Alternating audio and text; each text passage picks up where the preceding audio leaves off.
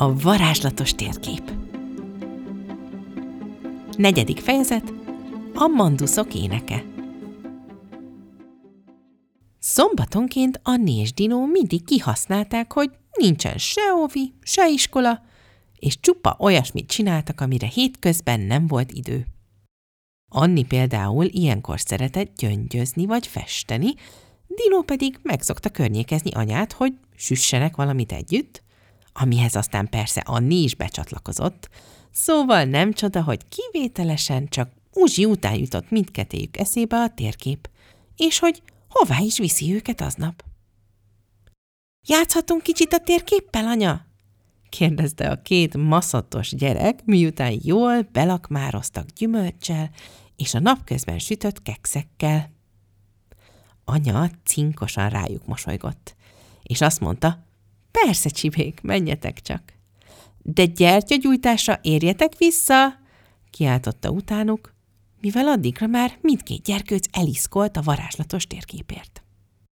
Milyen gyertyagyújtás? kérdezte Dino értetlenül, miközben húzták magukra a kinti ruhákat. Az eddigi térképezések során ugyanis megszokták, hogy mindig kimennek a szabadba, úgyhogy most úgy döntöttek, előre felöltöznek. Hát az adventi koszorú, emlékszel? Múlt héten is már szombat este gyújtottuk meg rajta a gyertyát, mondta sietősen Anni, aztán elővette a térképet. Ne, a mai útvonal egész rövid, panaszkodott Dino, amikor meglátta a térkép legújabb krikszkrakszait. Nem baj, úgyis nem sokára besötétedik. Gyere, mintha a kocsihoz akarna vinni. De hogy is hívják ezt a jelet a végén? Láttam már sokszor, de már nem jut eszembe. Morfondírozott Anni, miközben kiléptek a házból. Kettőt léptek előre, aztán kilencet balra, és már is a régi, kedves autójukhoz értek. A házuk mellett állt, egy fedett beállóban, egyik oldalán egy nagy-nagy bokorral, ami még így télen is csupa levél volt, úgyhogy remekül szoktak körülötte bujócskázni, amikor hazaértek egy-egy autózásból. Erről a jelről beszéltél? mutatott Dino a térképre. Ez nem azokban a könyvekben van, amikből énekelni szoktunk anyáékkal? De! És tudom már, violinkulcsnak hívják! És Anni kicsit elszégyelte magát, hogy nem ismerte fel rögtön, ám ebben a pillanatban valami furcsa ezt hallott. Hallod ezt, Dino? kérdezte az öccsét izgatottan. Mit? Cs, figyelj! És mindketten elhallgattak. Aztán egyszerre felkapták a fejüket. Valami csodaszép zene szólalt meg egészen közel hozzájuk. Forgatták a fejüket, hogy vajon honnan szólhat, aztán Dino a bokorra mutatott. Innen jön Anni, nem? A két gyerek odahajolt a bokorhoz. Dino még a füléről is lehúzta a sapkáját, és tényleg, mintha elbújt volna a levelek közt egy icipici kórus, akik nagyon halkan, de gyönyörű szépen duruzsoltak több szólamú dallamokat. Anni hirtelen sikkantott egyet. Jaj, mi ez? És hátraugrott egy-két lépést, az öccsét magával húzva. Mi van? nyafogott Dino, de Anni rátette a kezét a szájára, és a bokorra mutatott. Nézd, Dino, látod őket? Dino szája tátva maradt a csodálkozástól. Egy világító Szent János bogárhoz hasonlító valami repült el előttük, aztán még egy, és még egy, mindenfajta irányból jöttek, a kert felől, az út felől, még az autó tetején is átrepült egy-kettő, de aztán mind a bokorba szálltak és eltűntek. Az előbb hallott muzsika pedig alig észrevehetően, de mégis egyre hangosabbá vált. De szépek, súgta oda Anni a kisöccsének. Aztán visszahőkölt. Az egyik világító lényecske oda repült hozzájuk, és megszólalt. Gyertek, gyerekek, már várunk, mondta csengő hangon, és ide-oda repkedett az arcuk előtt. Veletek mehetünk? Tényleg? lelkendezett Dino. Aztán megkérdezte, de hogyan? Beférünk mi is a bokorba? A lényecske válasz helyett gyorsan elrepült a fejük felett. Dino és Anni csak annyit éreztek, hogy a fejükre hull valamilyen varázsporféleség, aztán a bokor, az autó, de még maga a ház is a hátuk mögött elkezdett egyre magasabbá és magasabbá válni. A gyerekek kicsit megijedtek, de azonnal érezték, hogy valaki megfogja a kezüket. A világító lényecske, aki már nem csak lényecske volt, hanem egy ezüstruhás, pongyori hajú, vidáman mosolygó valaki, aki pont akkora volt, mint ő maguk. Ne aggódjatok, nyugtatta meg őket a valaki. Csak összementetek akkorára, mint mi vagyunk, hogy bevihesselek titeket a bokrunkba. De most már tényleg gyertek! És egy finom mozdulattal felemelkedett a levegőbe, maga után húzva az apróra zsugorodott Annit és Dinót. Majd mindhárman beleszálltak a bokorba. Ahogy a gyerekek jobbra-balra néztek ámulatukban, egyre több világító valakit láttak meg maguk mellett.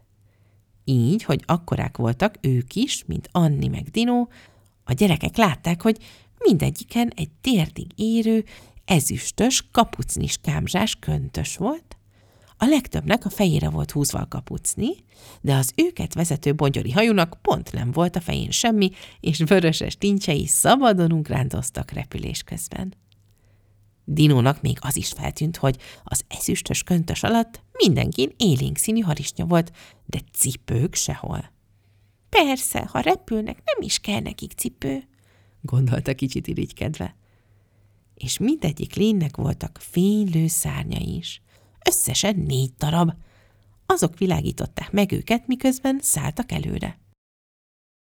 Anni, szerinted az micsoda?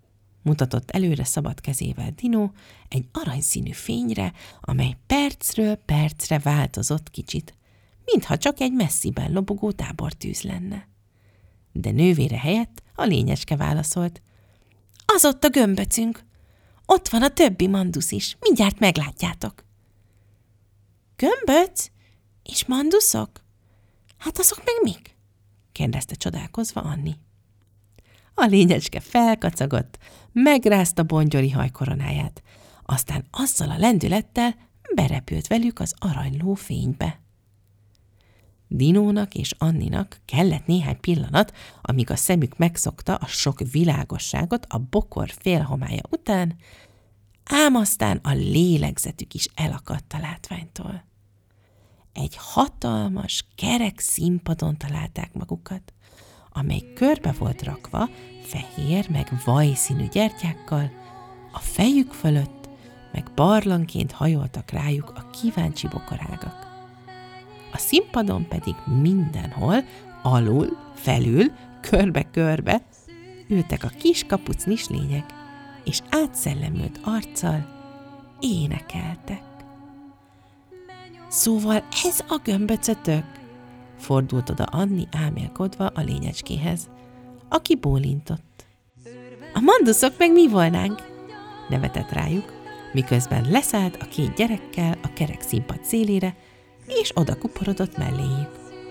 A tündérek és manók testvérei vagyunk, csak kevesebben ismernek minket, mert nem nagyon szeretünk emberek közé menni, borzongott össze kicsit a mandusz.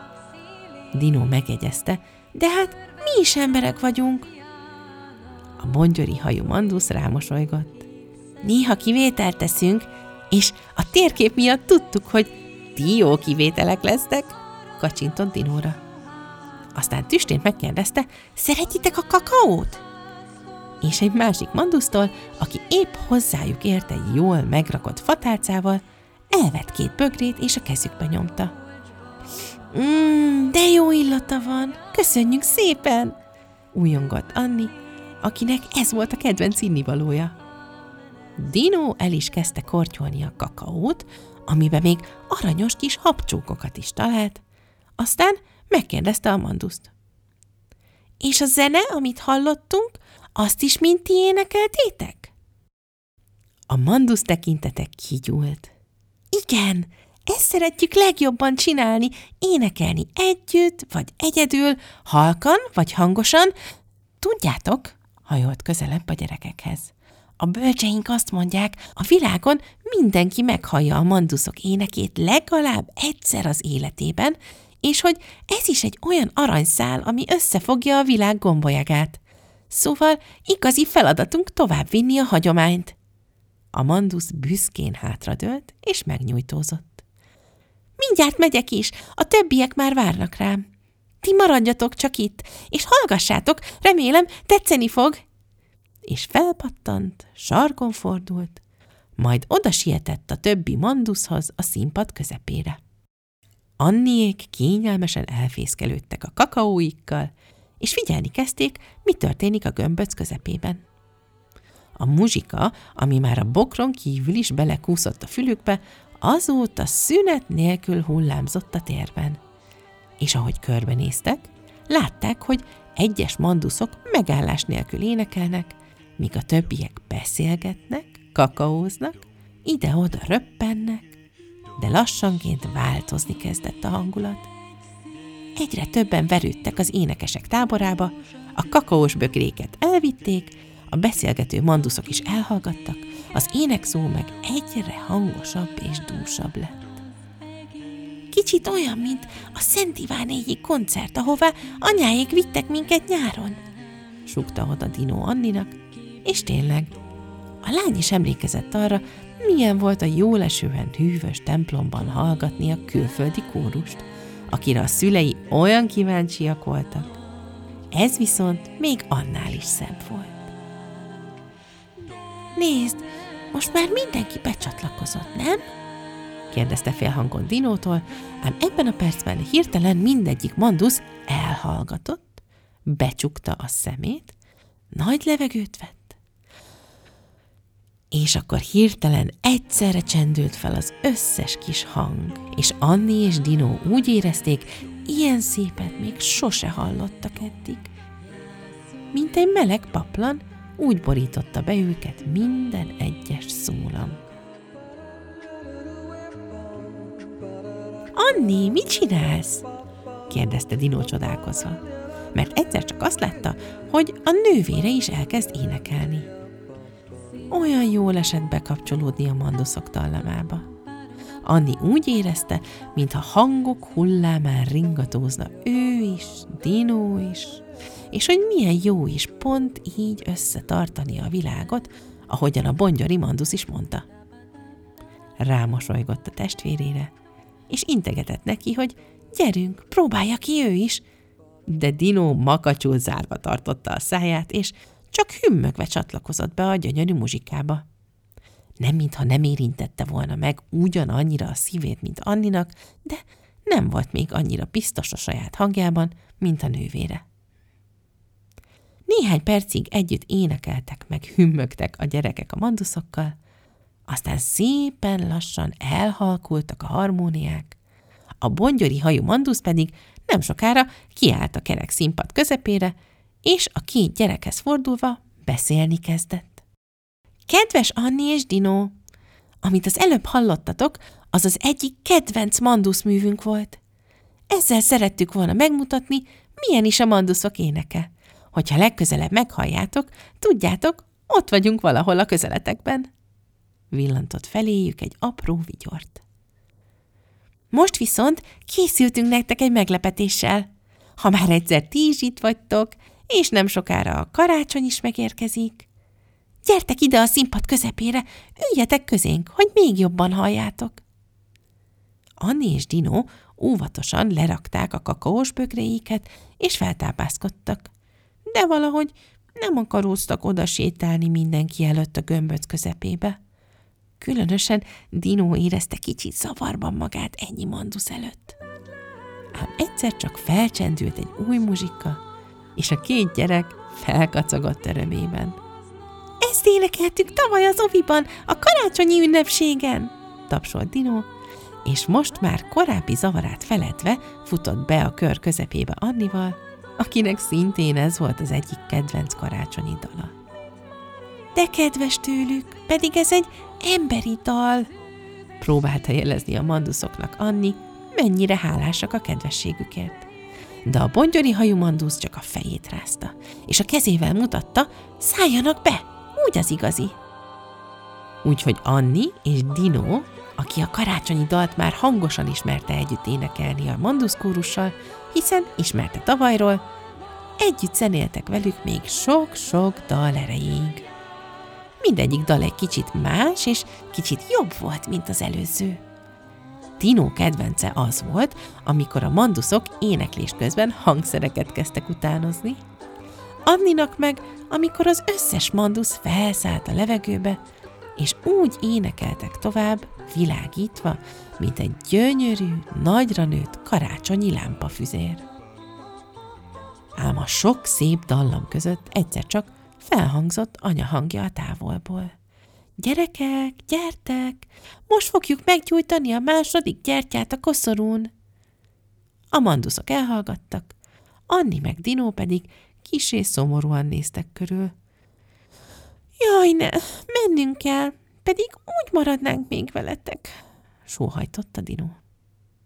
A manduszok erre mind felnevettek, mert úgy tetszett nekik a fiú kedvessége, és az egyik odahajolt hozzá. Ne aggódj, karácsony előtt kicsit többet merészkedünk az emberek világába, amúgy is annyi ének szól mindenhonnan. A bongyori hajú mandusz is odajött, és bólintott egyet. Bizony, és most már, hogy ennyit énekeltünk együtt, kacsintott a gyerekekre, már előbb meghallotok minket, mint bárki más. Úgyhogy ne aggódjatok, találkozunk mi még.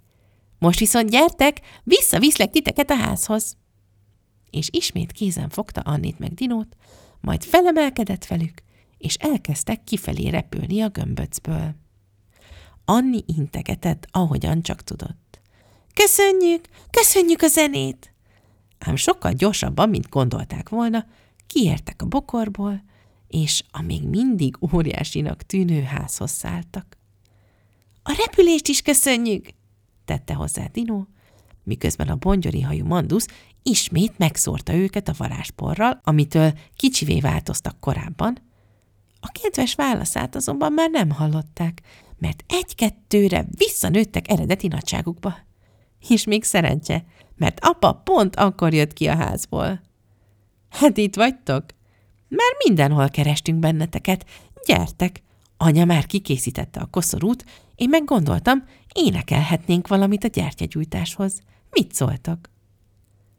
Apa nem értette, mitől kezd el hangosan nevetni a két gyerek. De nem kérdezősködött, hanem inkább betessékelte őket a házba. Amikor Anniék már bementek, egy pillanatra megállt az ajtónál. Mintha valami zene szólna az autó körül, nem? Aztán megrázta a fejét, és halva, ahogy Anniék már dalra is fakadtak odabent, mosolyogva követte be őket a melegbe, a közös adventi gyertyagyújtáshoz. Ez a negyedik fejezet vége. Remélem tetszett. Gyere és tarts velünk holnap is, amikor a varázslatos térkép a Mikulás Manó műhelyébe viszi el Annit és Dinót. Addig is szép napot, és boldog adventet!